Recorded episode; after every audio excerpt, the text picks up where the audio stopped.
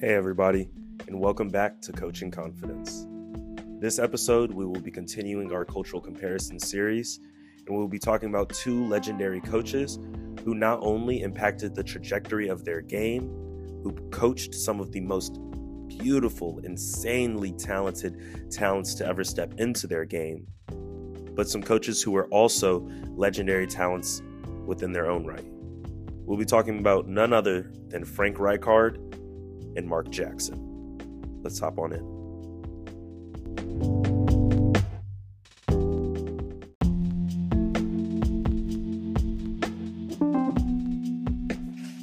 So, for those of you who don't know, Frank Rijkaard was the coach who debuted Messi in 2004. He coached Barcelona from 2003 to 2008 and he was a phenomenal player in his own right. He was a Dutch player born in Holland. Um, his family was actually from Suriname, right? It's a small South American country right above Brazil. And yeah, I mean, his stats speak for themselves. This man had three Champions Leagues as a player. Um, he came third in the Ballon d'Or twice, three times voted player of the league, he won multiple major European titles. He won a fourth Champions League as a coach. He was voted in FIFA's top 100 players as well as UEFA's top 100 players. This man is a phenomenal, just just a hoss, man. Like he he, def- he defined what it meant to be a defensive mid. He was like Casemiro mixed with Virgil van Dijk mixed with Kevin De Bruyne. Like this man could literally play anywhere up the center of the pitch. He was so strong, so fast, so coordinated.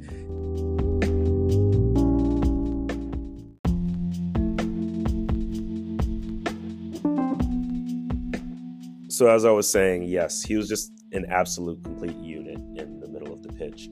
Redefined what it meant to be a center defensive mid.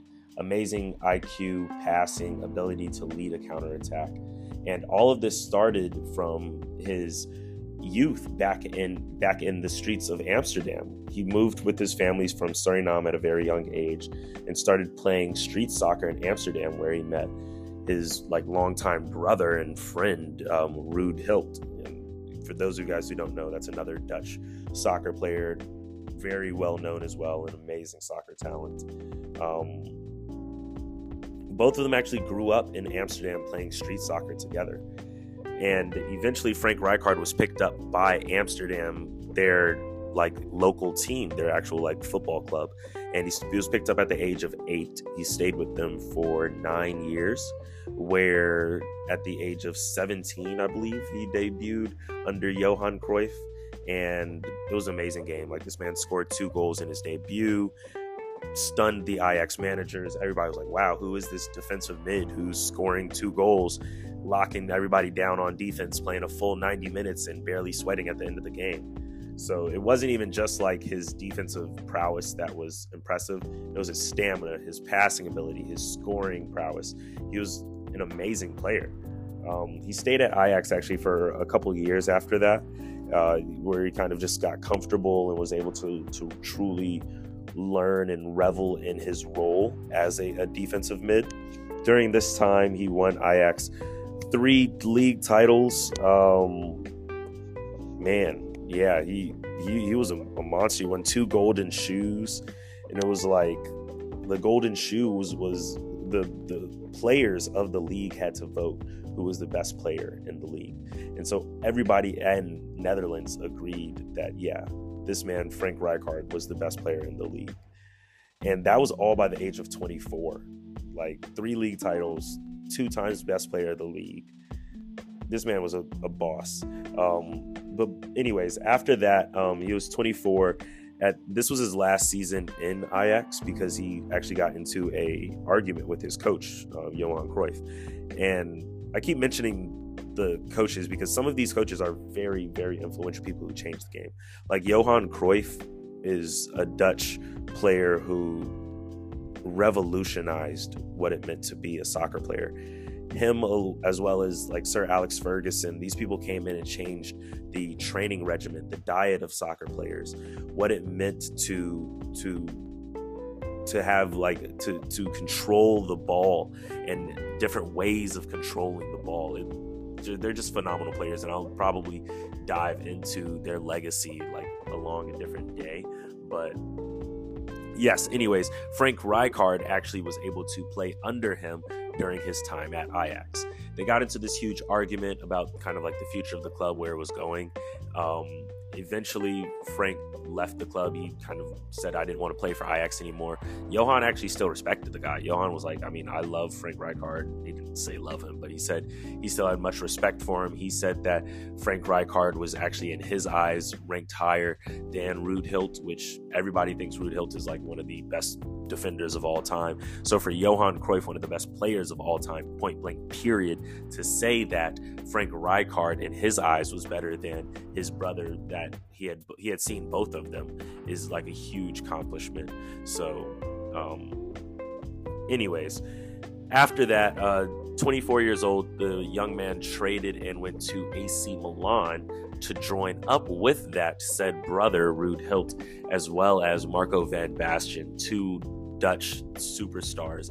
And this just made AC Milan amazing. I mean, they were amazing at this point in time. They were winning. They had the top like this. I'll explain everything they did, but let me let me just give you this. They had the top three Ballon d'Or winners in voting two years in a row. Now let me tell you a little bit about AC Milan.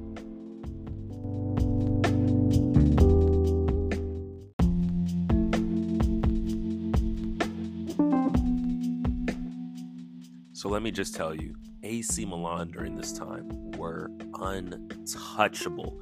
I mean, they were called the Black Tulips, the three Dutchmen put together Marco van Basten, Ruud Gullit, and Frank Rijkaard. Marco van Basten was a dominant striking threat, played right up the middle.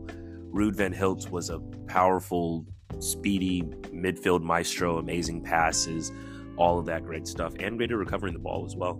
And then you had Frank Rijkaard, defensive midfield juggernaut, solid and graded passing. I mean, at every level, whether you're in the attacking third, the midfield third, or the defensive third, you had to go up against one of the top players in their position in that area. And that just no team got a break from 1988 till 1993. That was the times where Frank Rijkaard was there.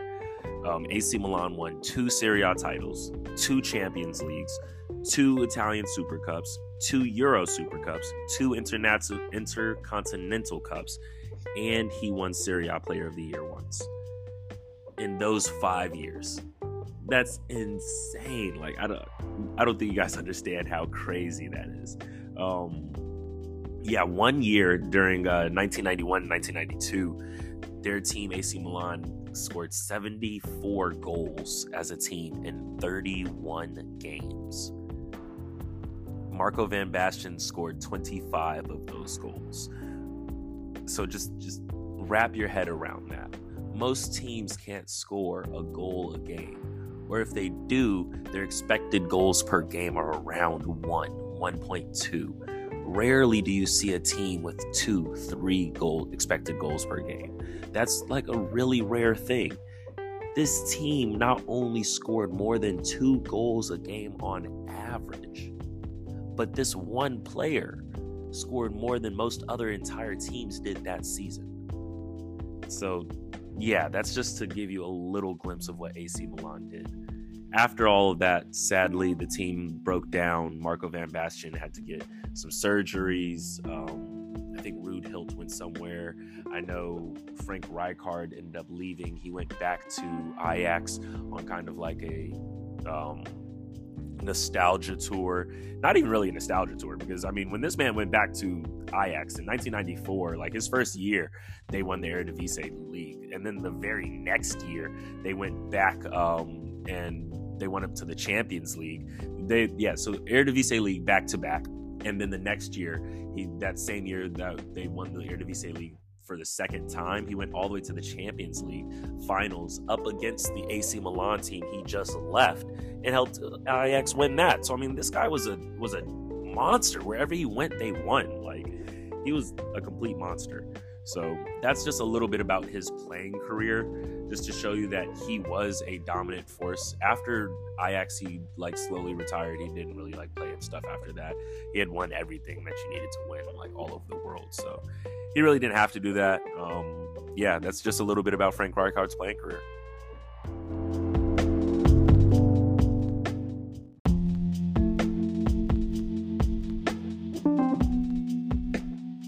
So three years later, Frank Rijkaard kind of popped back up on the scene as the manager of Netherlands, um, his home country, and excuse me.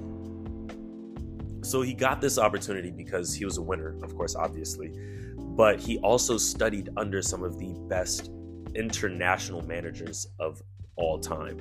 In Johan Cruyff, the Dutch manager and Dutch player, I told you he worked with Barcelona as well as Frank Rijkaard. He also worked under Louis van Gaal, the Dutch manager who helped lead Ajax when he was playing to that Champions League final. And mind you, that Champions League final that he won with Ajax was the only team ever in history. Louis van Gaal was successful to do, to do this. The only team to ever go undefeated in their league games as well as in a Champions League um, campaign. And so they won that Champions League campaign, beat AC Milan, Frank Rijkaard's old team, and that was a back-to-back Eredivisie title while going undefeated. So a lot of really great coaching had to go into that. Um, lastly, he, w- he was under uh, Ari Konsecki. Uh, I don't know how to pronounce that guy's name, but yeah. So he was coaching Netherlands. He was eventually able to lead the Netherlands to like a 2,000 euro semifinal didn't really work out too well. Um, his style of play was very, very attack minded, very quickly uh, like counter attacking and trying to force the ball into the other team's side. As a, which is weird. I mean, he was like a defender, so like most people thought his teams would be like defensively oriented, but as a defender, I guess, like, and me personally, I mean, I know as a defender, it gets exhausting having to go up against a, an offense for 90 minutes that can move the ball well. And if your team isn't defensively helping and securing that for a full 90 minutes, your defenders are going to get tired. And if your defenders get tired, then you can hammer in some goals, be it in the 70th, 80th minute. Um, there'll always be another opportunity. So maybe that's why he did it suffice to say that Dutch national team wasn't able to do what he was kind of trying to build, and so the the two didn't mesh that well. Um, his style of coaching didn't really mesh with that team, but people saw that he was successful. I mean, he was still able to get them to a semifinal with a team that was his first time taking over, and that was like he wasn't able to pick the team; they were just like given to him, you know. So he bounced around a little bit and was eventually picked up by Barcelona in 2003 this is because that same coach I mentioned earlier, Johan Cruyff, the amazing Dutch player who also coached at Barcelona, coached at Barcelona. And so they had that Dutch heritage where they know, okay, he worked under Johan Cruyff. He studied under Johan Cruyff as a player. They're both Dutch. Maybe he'll be a good fit. He work he's coaching now. We see him working with the Dutch national team. We see his style of play. It fits our players. Let's bring him in and try it out. And so they did. At this point in time, Barcelona was not doing too well. Um, they were, I think they were like eighth or ninth or something in the league um, continuously for like the last four years. They just weren't doing that well. Um, they still did have a lot of really good talent. They they had Ronaldinho. They had just brought in Ronaldinho, so they were trying to kind of sway and get back to the upper leagues. But they weren't quite there yet. They still were missing that key component, and that was the coach, Frank Rijkaard. Frank came in, changed the whole thing around, man. He created a counter-attacking, quick pressing team that focused on quick short passes and a high counter press. A ton, a ton, a ton, a ton of attacking uh, transitions and sequences, consistently putting pressure on that other team. So as soon as you mess up one time, you're getting scored on. And their ability to continuously put that pressure on, score two or three goals consecutively every game, very much like Frank Rijkaard's team did in AC Milan. I don't know if you guys are seeing that that connection there, but he was able to see that success in AC Milan and bring it to Barcelona. Keep hammering people, which is very much very similar to the way Golden State started to play under Steve Kerr. Maybe not Mark Jackson quite there yet, but under Steve Kerr. Mark Jackson was a little bit against that. We'll talk about that later, but yeah. Eventually, game started to get faster. He was picking up the pace, hammering on them. And I mean, this guy, he was able to, after they saw and put a little bit of trust into Mark Jackson, this guy brought in some of the most amazing talents known to world soccer ever, creating very possibly the best soccer team ever. But the Barcelona that we all dream about and we know today, the Barcelona that took over social media, YouTube, all these things, Facebook that were popping up, all the clips and stuff. This man brought in Xavi, Iniesta, Messi, Thierry Henry, um, Samuel Eto'o, Pedro, Deco. Oh my goodness, so many more. Edgar Davids. Um, man, just so many top, top tier talents. Eventually, of course, with all that talent and a good coach, he was able to bring Barcelona up from that lower level all the way up to like first or second in the league. Um, also, what was super phenomenal that he was able to do in his second year, he was able to win at the San Siro, which was like uh, the at the time that was Real Madrid's stadium. I'm sorry, the Bernabeu. He was able to win at the Bernabeu, which is Real Madrid's stadium, twice in the season, and that had never been done by a coach before him. And that was only his second season there. So everybody really loved what he was able to do with Barcelona. He was taking them very far. However, However, after taking Barcelona to the heights that that he could, taking them to the Champions League, winning the domestic cup, um, bringing on Messi, and then just having all this this wealth of talents. Eventually, the Barcelona management felt as if he wasn't pursuing and trying to make the team any better. They felt as if he was getting lackadaisical, and that his ambiance started to rub off on the on the players, his aura, his energy around camp, and they they felt as if the team was getting lazy and started to fall off. So as soon as they saw a little bit of a drop, they kicked Frank out. I don't necessarily know if that is the truth. Um, nobody really even talked about that. A lot of people from that old Barcelona team still have great praise for Frank Rijkaard and only say good things about him. They never even really got to test that theory. Uh, he was kind of just out there like quickly as soon as um, Joseph Mart I'm sorry, as soon as Joseph Guardiola was like of age, everybody kind of knew him, and that man came in, boom, and took over right in 2007. So they never really even got had like a bad drop off. It wasn't like a bad season or anything, but I mean that's this kind of the same thing that happened to Mark Jackson. Sometimes it's some behind the back office scenes things where you may not get along with this person, you may not get along with the management and stuff.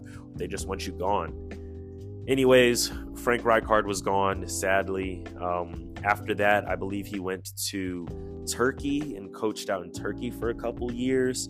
Um, nothing major, didn't do like anything major after that. And then after that, he kind of just stepped away from soccer after winning uh, everything from becoming a third best player, like voted third best player in the world twice, to being voted the best player in multiple leagues up to five times to winning four Champions League between being a player and a coach. I mean, I, I get it. I, I get it. So he decided to step away from soccer. And yeah, sadly, he put together one of the best teams in history, and he was only able to see that team for one, maybe two years. But that's the sport we live in. Let's talk a little bit about Mike Mark Jackson. Mark Jackson had a very similar story. He was a very strong, upstarting youth who got a chance to coach because of his great skill as a player, and sadly got the floor or the rug pulled right from under him.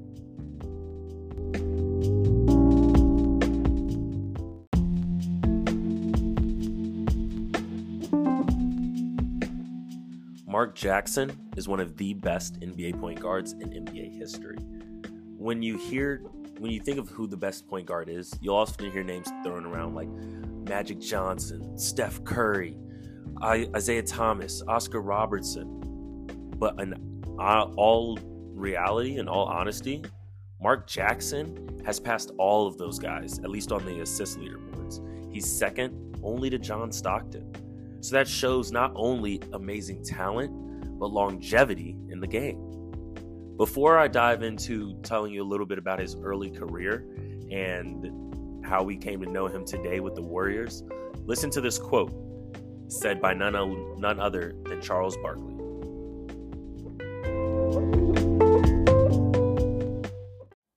He was saying, Hey, I'm coaching for my life here and, and that kind of thing. I have no idea why he was coaching for his life. You know, they made the playoffs one time in 17 years before he got there, and he got them to the playoffs back to back years. Some of those guys up top and some of those guys with him didn't have his back. And he has to take some responsibility for that. But I thought him getting fired was 100% not unfair. Yeah. This is really interesting because now we live in a time where we have social media where questions like this would would arise. I mean, back in the time where Frank Rijkaard was kicked from Barcelona, yeah, there were probably questions, but it was more over just like newspaper writings. And after the newspaper was kind of pushing that along with, with new news, it kind of fell on to, oh, Pep Guardiola's taken over and at least he's doing well. But the difference is now where with Mark Jackson is people are actually asking these questions like, okay, yeah, you said there was something going on in the back office. Well, what's going on? Let's talk about it. Tell us what's going on. So we'll dive into all of that a little bit later. But right now, let's talk about Mark Jackson's early childhood.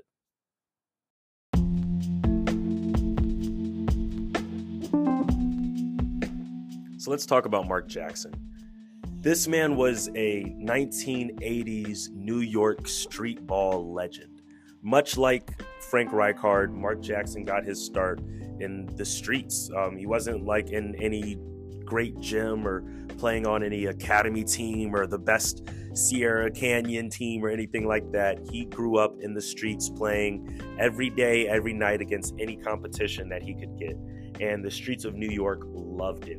Everybody would come out to Dyckman to watch this man play. And because of that, after his matriculation through high school, where he also won a state championship in high school, he decided to stay in New York for college. He felt the love of the city and he wanted to be there to represent the city and to possibly win an NCAA championship within the city, which he was able to do. Uh, he stayed and went to St. John's University. Where he stayed for four years. Um, I think he was at St. John's from 83 to 87. Um, during that time, amazing player. He actually won the assist, the NCAA like all time season assist leader in 85 86, I believe, with like 328 assists. Um, so you can see also he was like defensive player of the year. Um, he had a ton of different like different accolades while in college, but you can see that this man was insanely talented. Um, he wasn't like very tall or like super athletic or super fast or anything. He was like 6'1, 180 pounds, like a regular sized guy. But what really kept him going was like his IQ of the game, his understanding of how to set up his teammates, and just his drive, his passion. People would often talk about um, one thing they talked about later in his career as he was a professional was, oh, Mark Jackson has this swagger to him. He'll stick out his tongue and hang on the rim and do all this other stuff. And Mark Jackson was often quoted saying that that was just his way of hyping himself up, of getting his own internal gears going so that he can tell himself, I can do this. I can shoot over that guy. I can dunk on that guy. And so, those times where it didn't happen, he knows that he had done it before and that he can do it again. So, that's a little bit about Mark Jackson's um, early childhood. Eventually, he went on to, of course, get um, to make it to the NBA. That's why we all know him today. He was drafted by the New York Knicks in 1987. Um, and this was a, a, strong New York teams. Like they had Oakley, Patrick Ewing. Um, they were they were already pretty solid. So when he came in, Mark Jackson was a the perfect fit. He didn't have to go in and be the ultimate scorer. He didn't really have to do anything but do exactly what he like loves to do. Very similar to Frank Rijkaard, how he stepped into um, Ajax and was able to just learn and grow in the position that they love. Mark was able to step into the NBA and just be a point guard, find Patrick Ewing on the open dimes, pick and rolls, things like that, and able to hone his skills up against some of the best talent, right up against one of the best centers and the best teammates in the league. So, rookie year, Mark Jackson blew it out of the water. He was averaging like 13 points, 10 assists. Um, easily was able to help Patrick Ewing become the most dominant center in the league. Um, yeah, it was a great rookie year. I think he stayed on the the um, Knicks for a couple more years. Um, after that, he was eventually traded off to the Clippers, and he kind of bounced around a lot after that. I'm not gonna lie. He traded to the Clippers, the Pacers. Um, eventually got traded. Sorry, I can't remember after that. He traded from the Pacers again, but then he got traded back to the Pacers because he was on that team with Reggie Miller. Um, that went up against like the Bulls and stuff in um, 87, I want to say. Um, I'm sorry, there's so many dates and stuff flying around through my head, but yeah, the reason he was able to stay in the league so long was simply because of his IQ. Like I had said before, this man wasn't a super tall, super athletic, like phenomenal guard or anything like that, but his basketball IQ and his drive were second to none he had like a little bit of that Mamba mentality, maybe not to that same like to that same level. I believe Kobe was willing to die on the court to get a win for the Lakers. Mark Jackson maybe not have had been to that level, but Mark Jackson had that grit and that drive where there I w- he was from New York and he he had seen it all being in the streets of New York, played on the streets of New York, probably had people try to steal his basketball from him and take his shoes from him and all that other stuff. So he knew what it was like to play on the streets. He knew what it was like to be middle class and lower middle class and stuff like that and he knew how much grind it took to get to where he was and he wasn't going to let anybody stop him no matter if you were Michael Jordan or if you were the a rookie coming in off the bench so yeah, he was able to stay in the league because of that grit, that grind, that understanding of the game. Um, eventually, he was able to make it back onto a team with Reggie Miller, who in this time was one of the best scorers, the best shooters. I'm not even this time in history, point blank, period. And they were able to to um, yeah make it like really deep into the Eastern Conference playoffs. He got like Mark Jackson actually recorded the first ever um, triple double in Eastern Conference playoff history. That was when he was playing with the Pacers with that um, Reggie Miller team. Uh, I think I think he actually recorded that against the Knicks when he went to play against the Knicks. It was like a whole thing where um, he was playing with the Pacers and the Pacers were going up against the Knicks in the playoffs, and he was like, man, like he was ready. He was ready. You know, he, he was upset. He, he understood why the Knicks traded him, but he was still a little upset having that been his home team and hometown and stuff. Um, again, another parallel to Frank Rijkaard's story, going up against AC Milan uh, in the Champions League finals. Pacers were up against the Knicks in the playoffs, and this man was hungry. Left it all out on the field, destroyed the Pacers, I mean, destroyed the Knicks, dropped a triple double on them. Eventually, of course, um, they were knocked out, but that um, even that one playoff series is what led the New York Knicks to want to re-sign Mark Jackson in 2001, a couple years down the line. So eventually, he was traded to the Knicks and signed there. Played there for a couple more years. That was where he signed, uh, dropped his 12,000th point. Um, huge NBA accomplishment to just score 12,000 points in the NBA shows longevity, period. But not only did he score his 12,000 points in 2003 when he was playing on the Jazz, he actually recorded his 10,000th assist. So, yeah, that I mean, I can't even begin to quantify how amazing that is. That double double stat is something very rare, very very rarely do people make it to um, double digits, like tens of thousands of points in the NBA period. But to hit that in in two different categories that are quintessential to the game um, as a undersized guard is very very special. And like I said, he's not only one of the best assists like assisting point guards ever. He's the second best. Like John Stockton, Mark Jackson point blank period. So Mark Jackson's a very, very solid point guard. And because of his skills having um, made it through the league, eventually, uh, yeah, after the Jazz and stuff kind of petered out and left the league. Um, but because of this, he was given a chance later to come come back as a coach. He was obviously very savvy. You could see that throughout his gameplay as a point guard. Um, and so when a team was looking for a, a strong defensively minded coach, he was able to come in and eventually start coaching the Warriors in 2011, I believe. So I think it was like eight years later he came back and he was coaching the Warriors. So let's talk a little bit about that. His time at the Warriors, how he built up that team, and why he's not there today.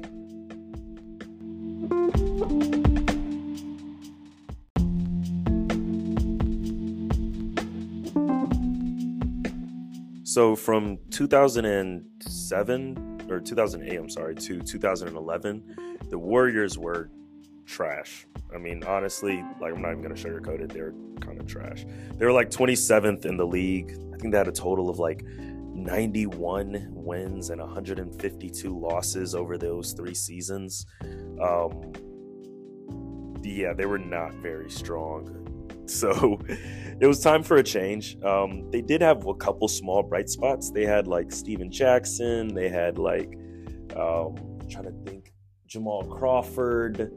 They just they just drafted Steph Curry in 2009, and during that time, Mark Jackson was actually a he was like a sportscaster, so he was calling games, and he had seen Steph Curry at Davidson called a game for him his junior year, or Steph's last year, his junior year at Davidson. And Mark Jackson was applying for head coach positions in the NBA. And then in 2011, the Warriors made probably some of their smartest business in history. They signed Mark Jackson and drafted Klay Thompson. So, Mark Jackson was already a coach who was previously aware of the talents that the Warriors had, um, as well as their deficits. He knew that they were very poor defensively, and he vowed to not only make them a very strong defensive team, but to make them playoff contenders. I, I, had mentioned earlier that the that this Warriors team had only made it to the playoffs like once in the 19 years prior to Mark Jackson getting there. Um, so for him to get there and promise to turn them around to a consistently contending playoff team that was amazing at defense, that's like a complete and opposite 180 from the current culture of the Warriors, or at least that they currently had. And he was able to do it. He came in after the first year. It was like definitely a little bit rocky. He was still trying to kind of get everybody flowing um, into the system. However, after that first year, he was able to get them into the playoffs. That second year, his second year in charge, they were in the playoffs. Third year in charge, in the playoffs. And mind you, Mark Jackson only was in charge of the Warriors for three years. So in those three years, he was able to do exactly what he told them they were able to do. His second year, the that first time them making it to the playoffs in like 19 years, they were fourth. They were the fourth ranked defensive team in the league. Only right after like a super tough like there's like Indiana, Chicago, a couple other teams above them. And these like Chicago, that was Joakim Noah, Derrick Rose, like bully ball, tough defense Chicago. And so for the Warriors to come up with a team that like they did not look like they were nearly as rough and tough as the Chicago boys and still be consistently on par with them was really showing the the strong coaching ability of Mark Jackson. He got everybody on that Warriors team to buy into defense and to play defense as a team and to play defense every single possession to give their all every single possession. And that's something they were not doing before. They they were committed to the showy, the flashiness with Stephen Jackson, Jamal Crawford being able to score goals, but I mean not score goals, score points. Um, and now it's still that's still what they were able to do. They're still able to score points. They're still getting up threes, and they're still flashy and fun that, that the the fans had grown to love. But it was just in a different way. It was highly, highly more focused on defense and team team basketball, moving the basketball quicker, and all of that came from Mark Jackson's experience having been in the league. He understood the way point guard should move and set up his team. He understood the movement that could get his point guards open to shoot those threes. And he knew that Steph Curry was a great shooter. Like I'd said, he had seen Steph Curry at Davidson. So there was a quote where Mark Jackson had said um, that he believes that all these three pointers are messing up the game of basketball. And that was kind of the the beginning of the end for him. And it later on, I mean, there's so many so many different interviews after where he, Mark Jackson says like he wasn't hating on Steph Curry, he wasn't trying to say Steph's bad or Klay's bad or anything like that. What he's saying is that these guys have a particular talent, a God-given talent that not everybody has the same ability to do. And so you have to find your own niche and make that work for you in basketball.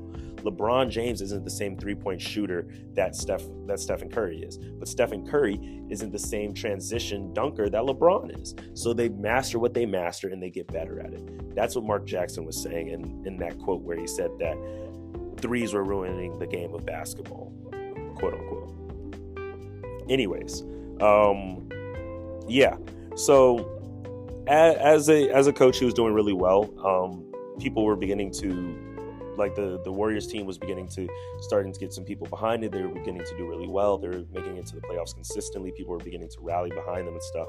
Um, however, there was like a little bit of stuff going on behind the scenes. Nobody's exactly sure what happened. Um, at least it hasn't came out and been like explicitly stated. However, what people believe was that the Warriors management was looking to go a different direction. Um, they wanted to take a little bit more of an analytical and um, statistic uh, provided approach to the game of basketball. And not to say that, I mean, they had the best two shooters in the world. So, like, why not, you know? Two, three, essentially what they're saying were three point shots had a higher chance of making it in than two point mid range shots. And three points were worth more than two points. So, why not shoot more three pointers? Mark Jackson wasn't necessarily against that. However, he was, you know, the prototype point guard. So he still believed in playing the game the, the way that he was raised and, and played the game. And so when his kind of adversity, I guess, to that change in organization um, momentum and the shift, organization kind of started to say that and I honestly don't believe this is true. They said that nobody in the organization got along with Mark Jackson, that it's a 200 some odd man and women woman organization and not a single person in the organization got along with him and that that was the reason they had to let him go that he, that he was walking around just with this aura of cockiness and nobody liked him and all that other stuff. I don't believe that's true obviously the team liked him and the team was following him and he was able to get this team to buy in. So somebody in that organization liked him and actually was listening to him. You can tell the difference when a team doesn't respect their coach and these these men definitely respected their coach. The training staff had to have respected their coach because they were the one implementing the practices and everything that he was doing.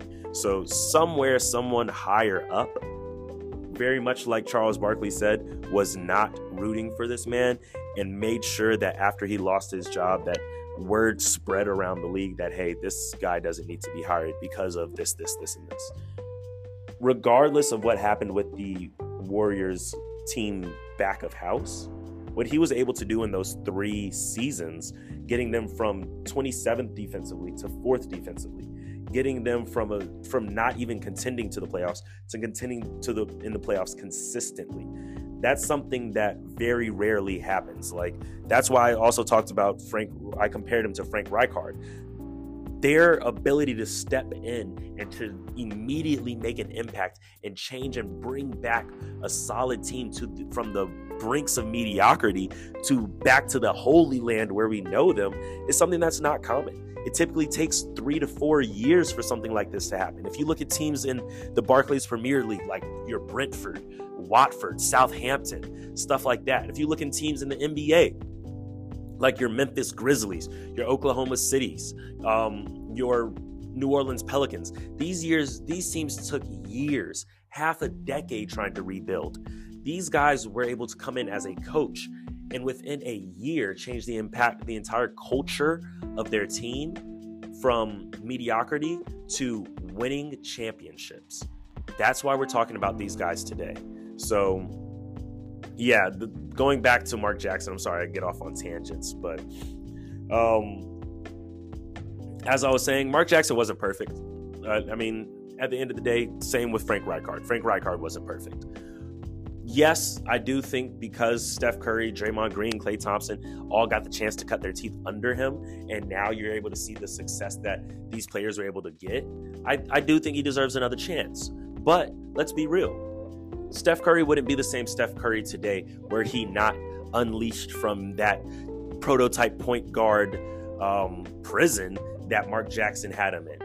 Uh, Draymond Green wouldn't be the same Draymond Green had he still been playing small forward like he was under Mark Jackson. So there definitely were things that could have been tweaked, could have been changed. Maybe Mark Jackson could have taken some more advice from the people around him.